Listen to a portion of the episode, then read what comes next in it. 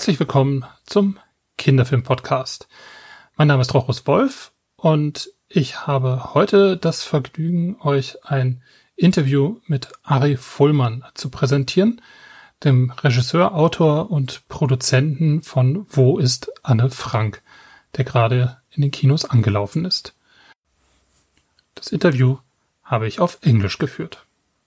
I'm here in Frankfurt speaking with Ari Folman, the director, writer and producer of Where is Anne Frank?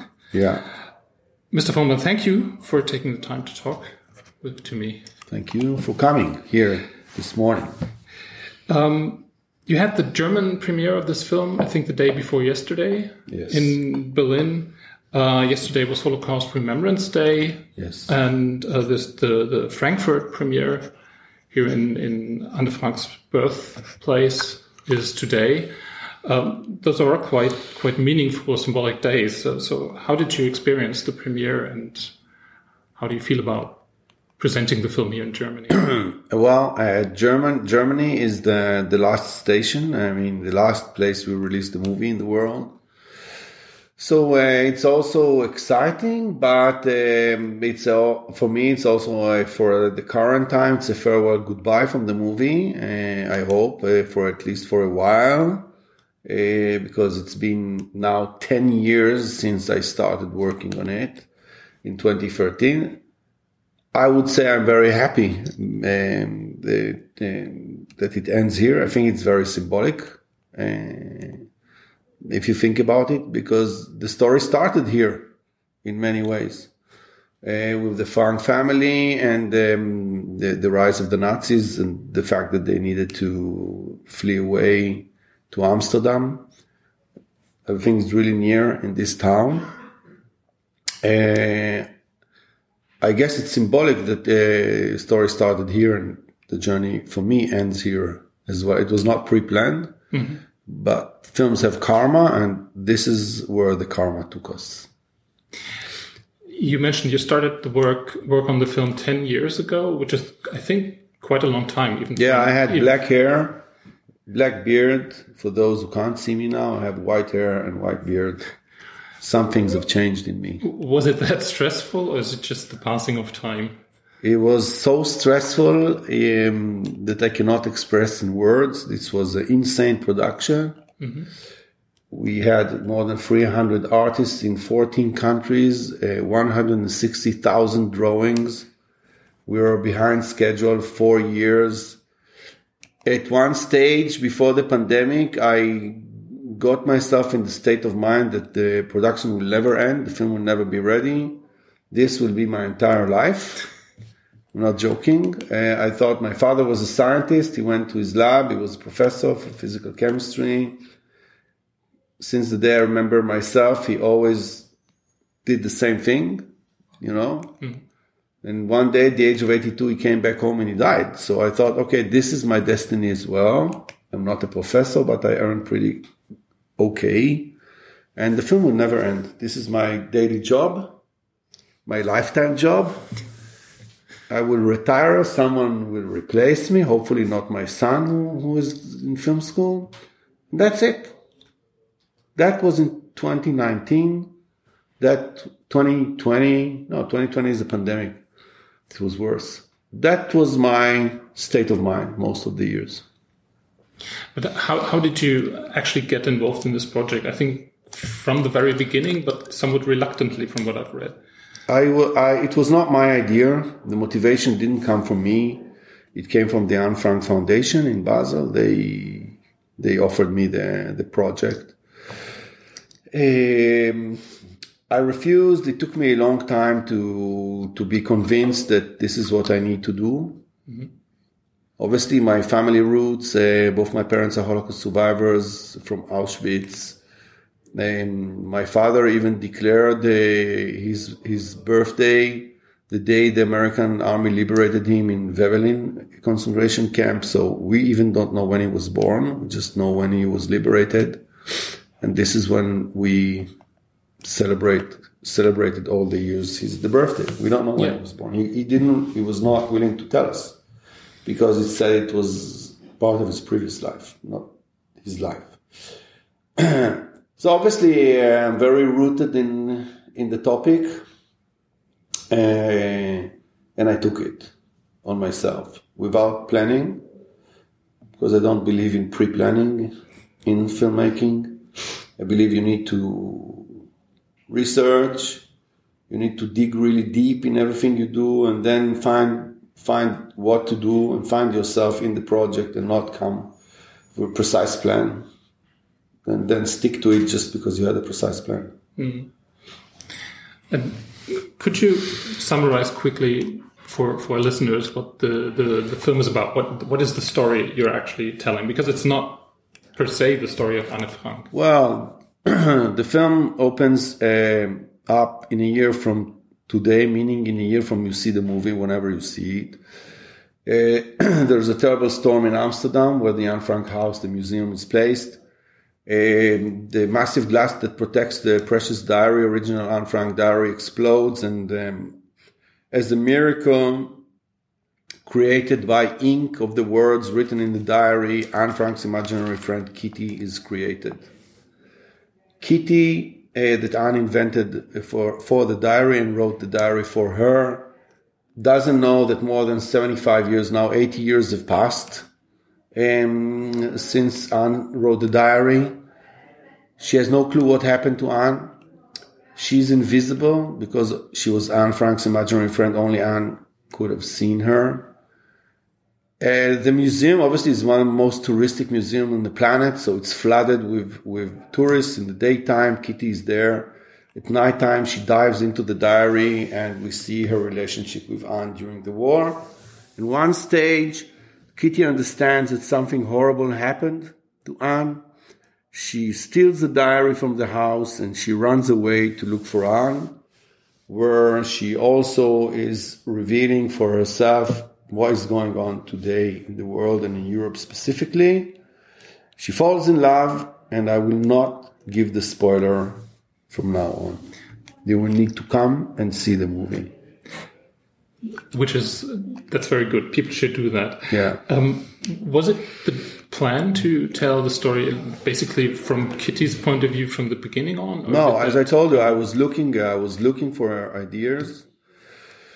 Uh, at one stage, I was, I had no clue, but I knew that the solution is uh, within the original text. So I read the text uh, excessively. One day I read, I don't know for what time, how many times the, the page um, where uh, Anne Frank crea- invents Kitty, and she's so precise with her description about Kitty that I thought, wow, this is really a manual for a designer how to how to draw her, because we have all the facial expressions, we have the lips, the eyes, the smile, the way she walks, everything.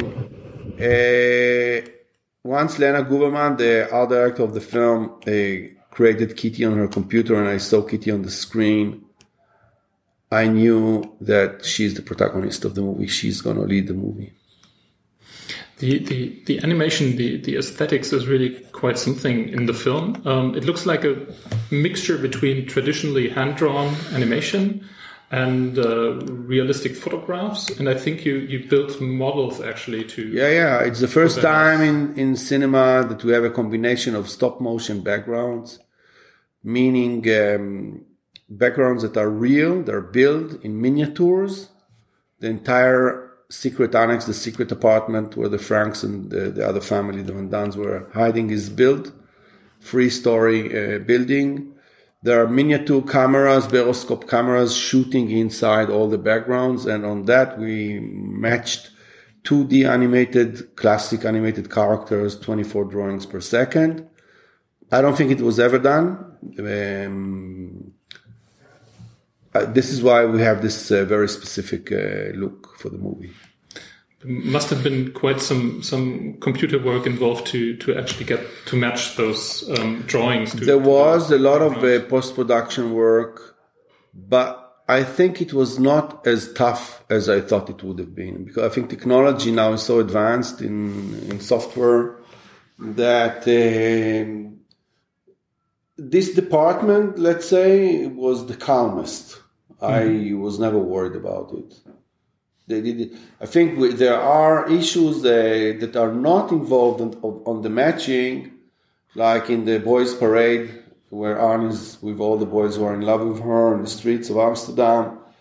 There we have seventy-two layers of animation, different okay. layers. So this is where it was tough. But merging between uh, the real backgrounds and the, uh, the animated characters was not that tough. The fully animated scenes were more tough, actually. Somehow, now, when I think about it for the first time. Okay.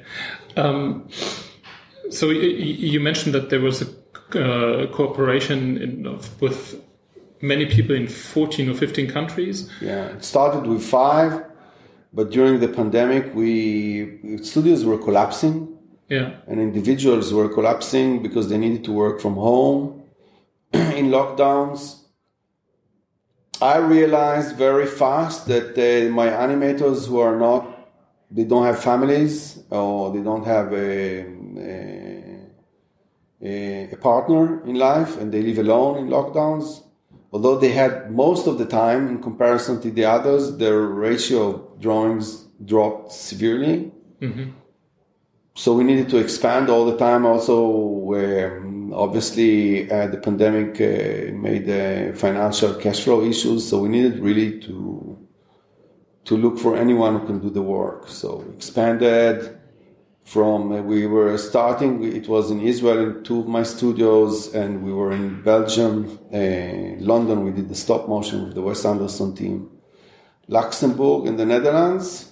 This was the basic we planned, and we ended up in Australia, New Zealand, uh, Toronto, Spain, France, Malaysia, Philippines, probably I forgot a few, and even we found four animators stuck in the Martinique Islands because they couldn't go back to France, and we hired them for a few months to work on the movie. So it was fourteen countries. Yeah, yeah, it was insane.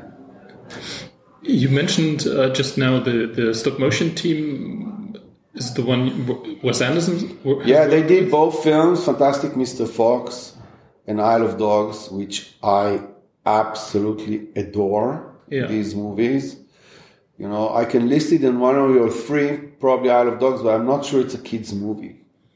I'm not sure Isle of Dogs is a kids movie, could, but could. It's a, by far one of the best movies I've seen in the last ten years, and I watched it probably already five times. Yeah, I just adore this movie, and I think this is his craft. This is where he's at its best, Wes Anderson.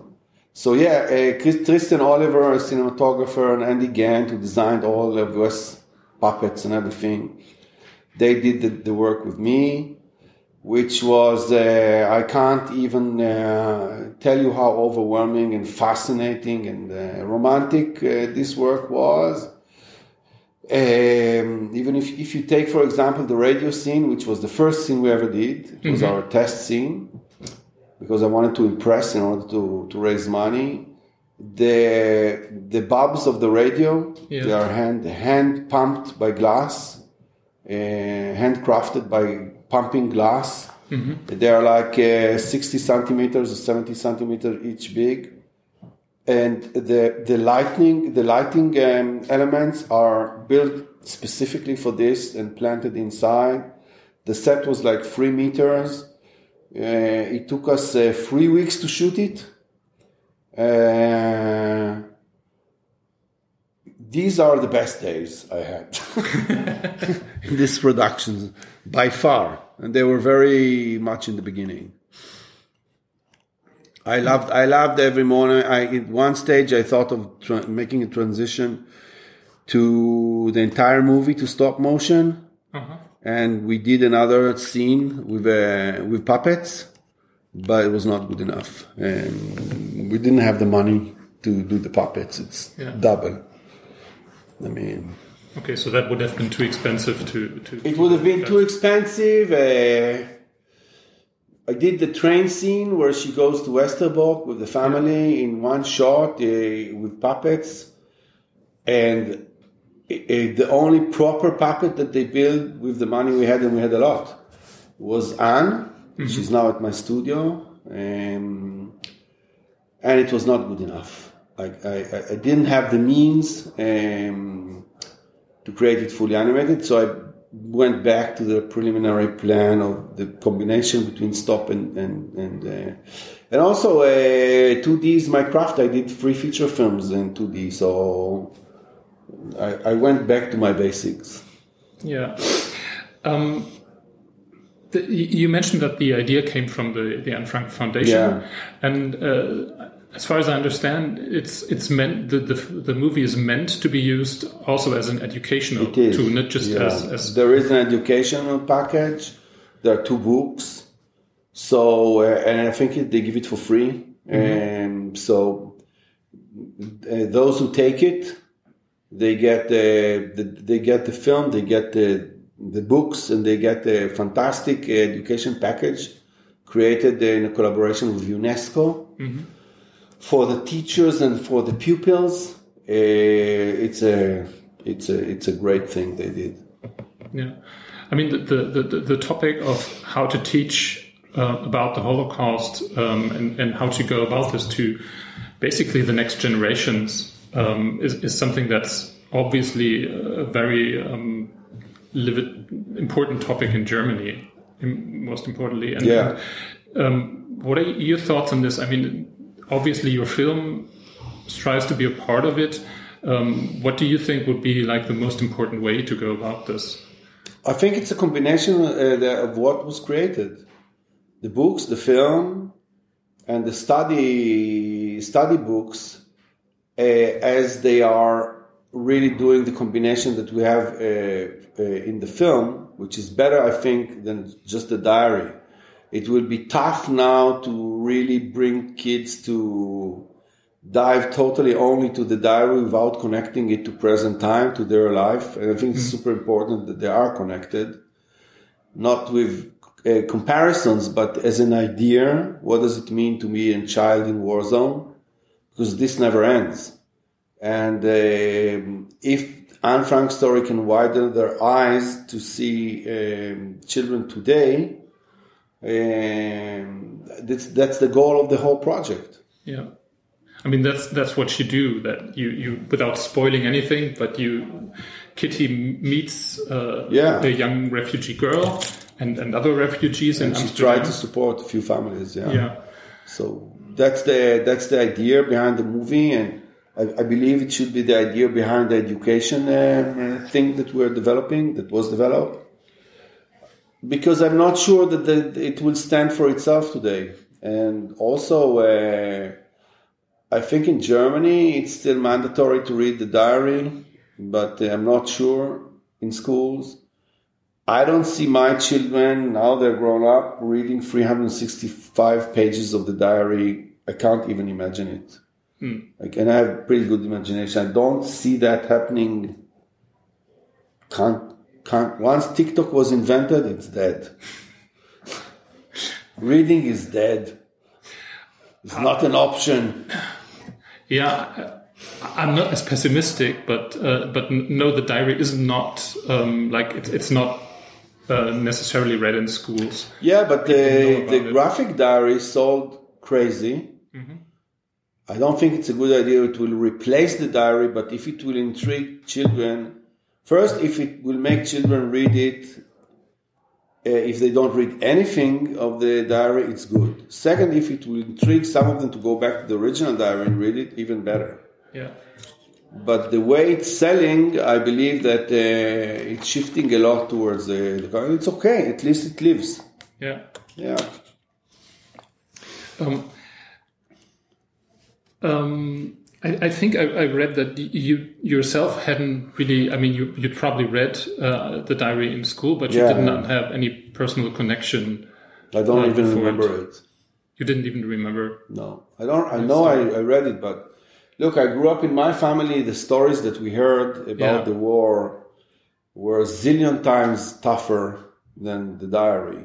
I think one of the reasons that the diary was so successful, obviously, because she was a genius writer. For the age of fourteen, she was a super genius writer. But also, with the, there are no horrors in the in the diary. In the general perspective, Anne Frank is this girl who wrote this fantastic diary, and one day she stopped writing it because she died. But in reality, there was seven months between they were the time they were captured in August forty-four and they were, when the girls were killed in Belsen in April forty-five. So, and this is not discussed in culture. It happened, but it's not there. Yeah. I believe this is one of the major reasons why it was so successful. In the original film, uh, created in Hollywood um, in nineteen fifty-nine by George Stevens, still great movie, holds the time, in my opinion, mm-hmm. sixty years later or more. Uh, Otto Frank came to the test screenings in New York. He saw the reaction of the of the audience. There was a last act with Auschwitz and Belsen, and he demanded to cut it out because he saw that the, the audience are cracking. And he didn't want that to happen, and they cut it out, so it didn't exist. And only after that, the diary started selling. So he mm-hmm. had a point. Mm-hmm. I thought that sixty years later, it's important to bring it back in. But it's one of the reasons why it could work. Or uh, even if you think about Germany, it's the first place in the mid-fifties. They had the play um, uh, on stages here. Mm-hmm. With the Goodrich and Hackett adaptation in, in, in Broadway. And I think, I'm not sure, but I think like Otto Frank uh, insisted that there won't be, they wouldn't talk about Germans in the, on stage. It was Nazis. Mm-hmm. So it was like, he was very cautious. And this was, when you think about it, it was just ten years yeah. later. No, ten years, think where you were. ten years earlier, I got the job, you know what I mean? So ten years is nothing. Yeah. And he already made those decisions not to expose the tough moments mm-hmm. because he was a clever guy and he knew this is a, this is a, the shield that will help Anne fulfill her dream and become famous. And he was right. Yeah.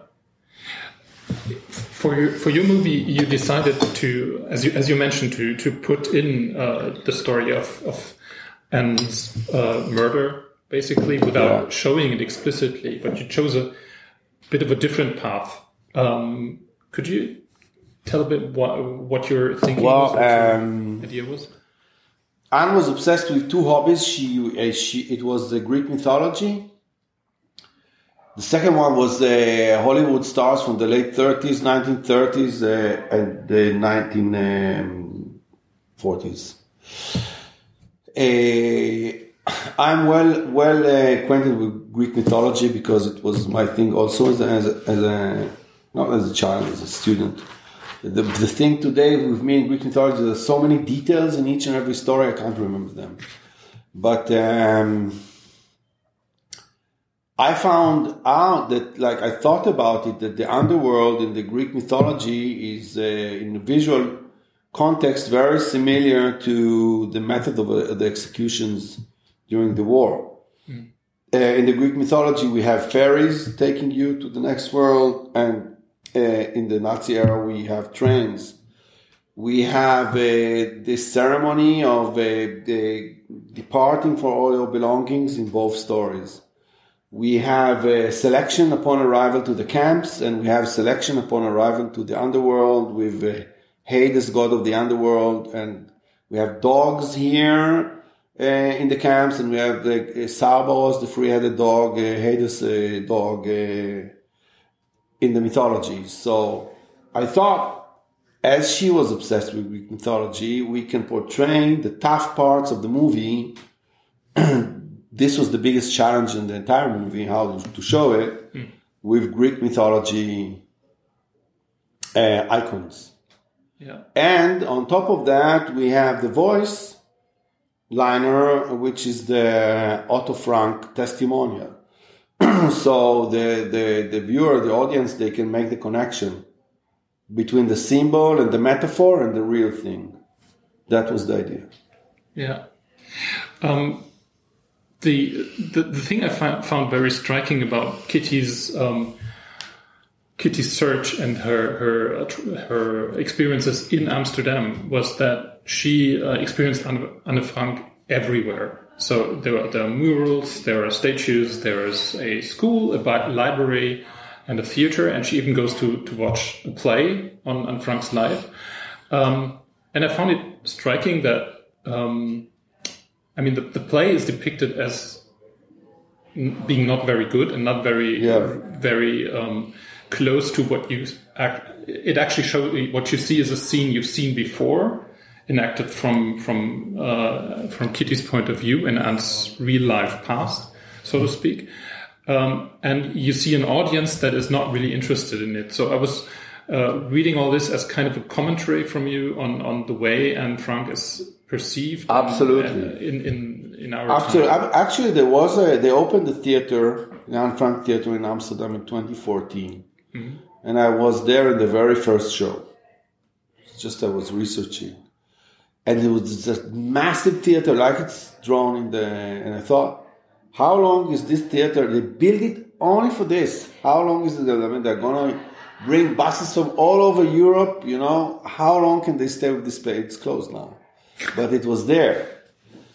And it was kind of funny, the ages of the actresses and everything. It didn't match up to nothing.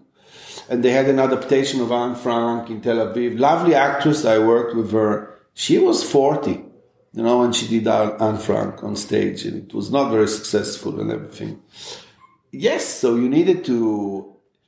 I think iconization in general, it can be grotesque. Mm-hmm. And I think the Anne Frank house is an idea. It's just a joke. It's a, it's a tourist trap. Um... Look, if you want to memorize very tough historic stories, it needs to be emotional.